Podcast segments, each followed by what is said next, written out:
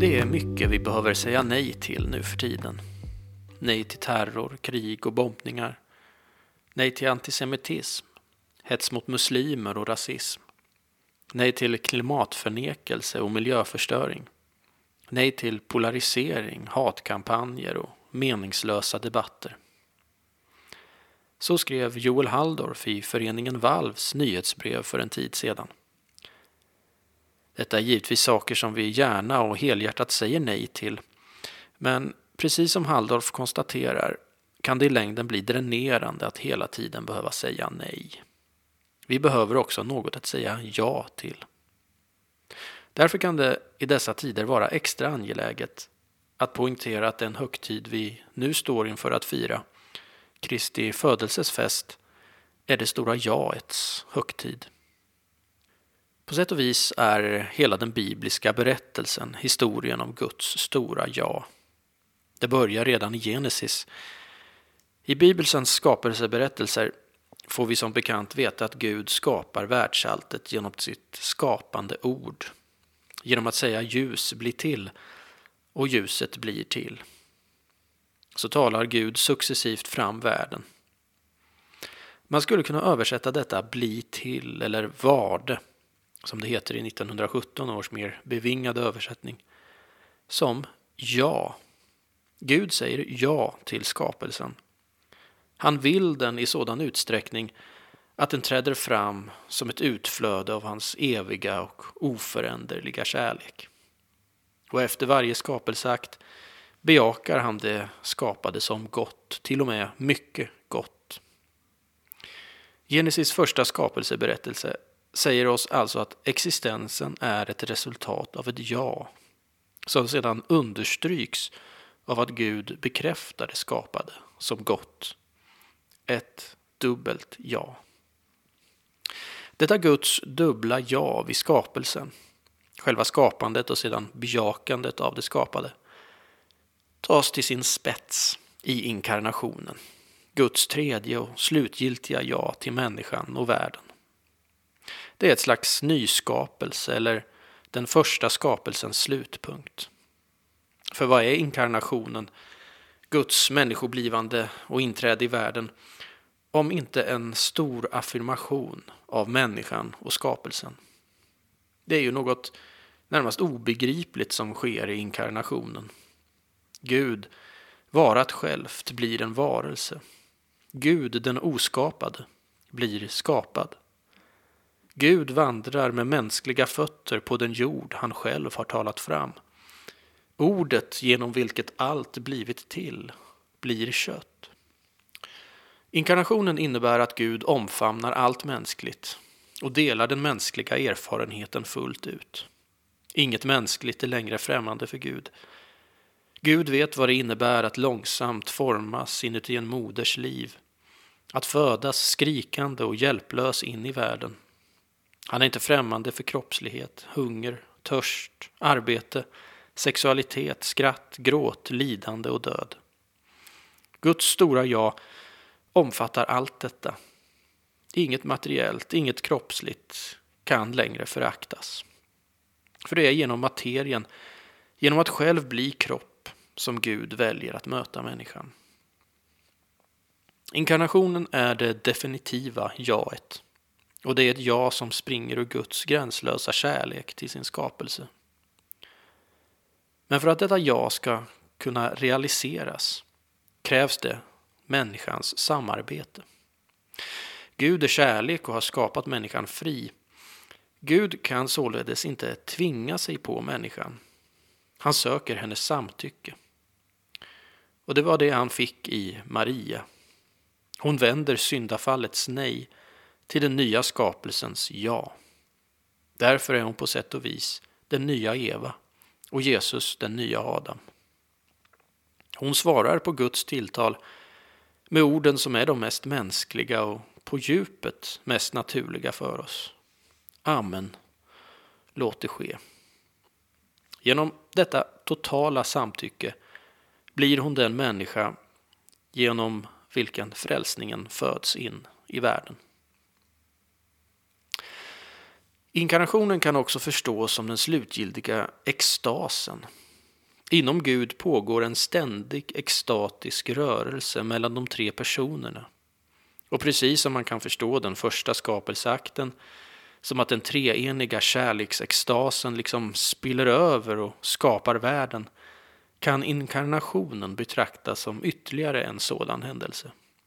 Guds kärlek, som uthärdar och uppbär allt, är så intensiv att en av personerna, sonen, spiller över i världen och blir en del av den. Samtidigt är detta ingen slumpartad händelse, utan något mycket medvetet. Det är Guds plan för att förvandla människans upproriska nej till ett allomfattande jag.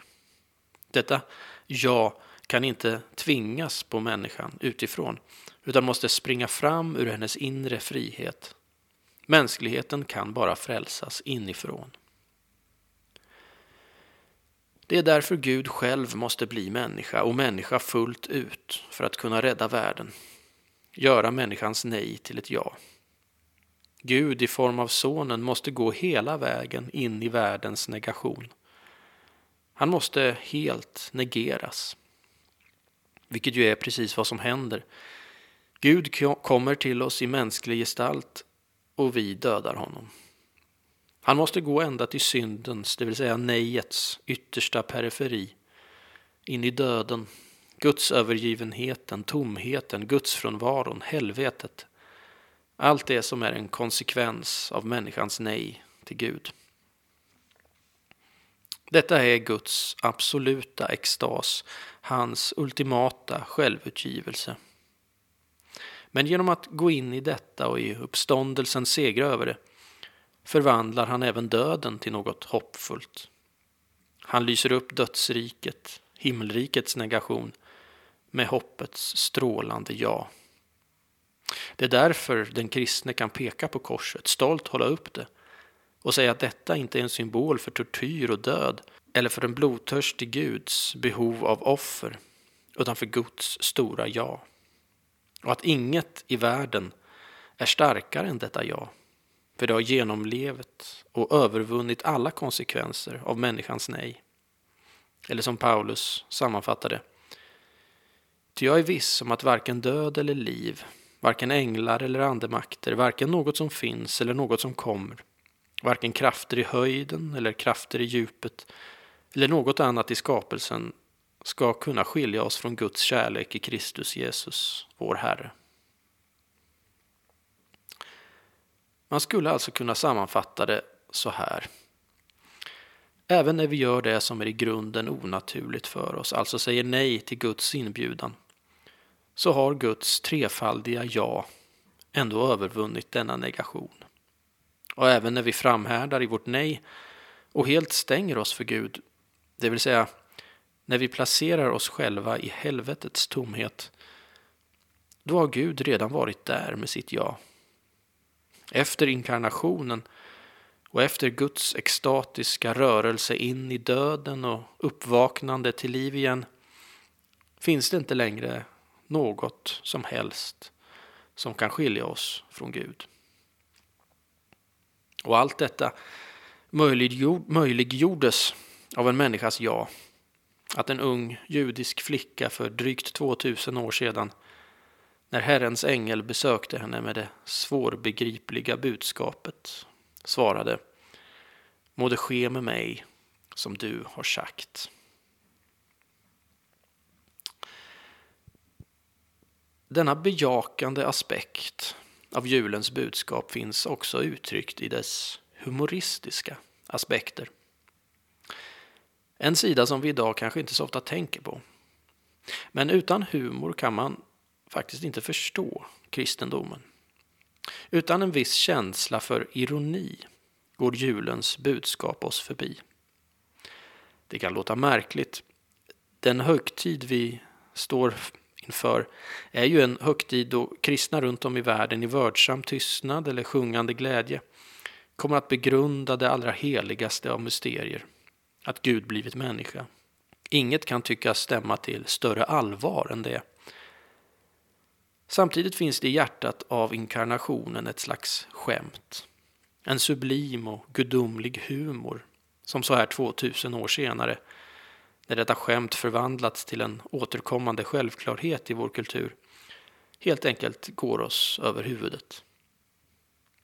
Men slår vi upp Bibeln märker vi ganska fort att de som författat evangelierna betonar denna skämtsamma aspekt av budskapet.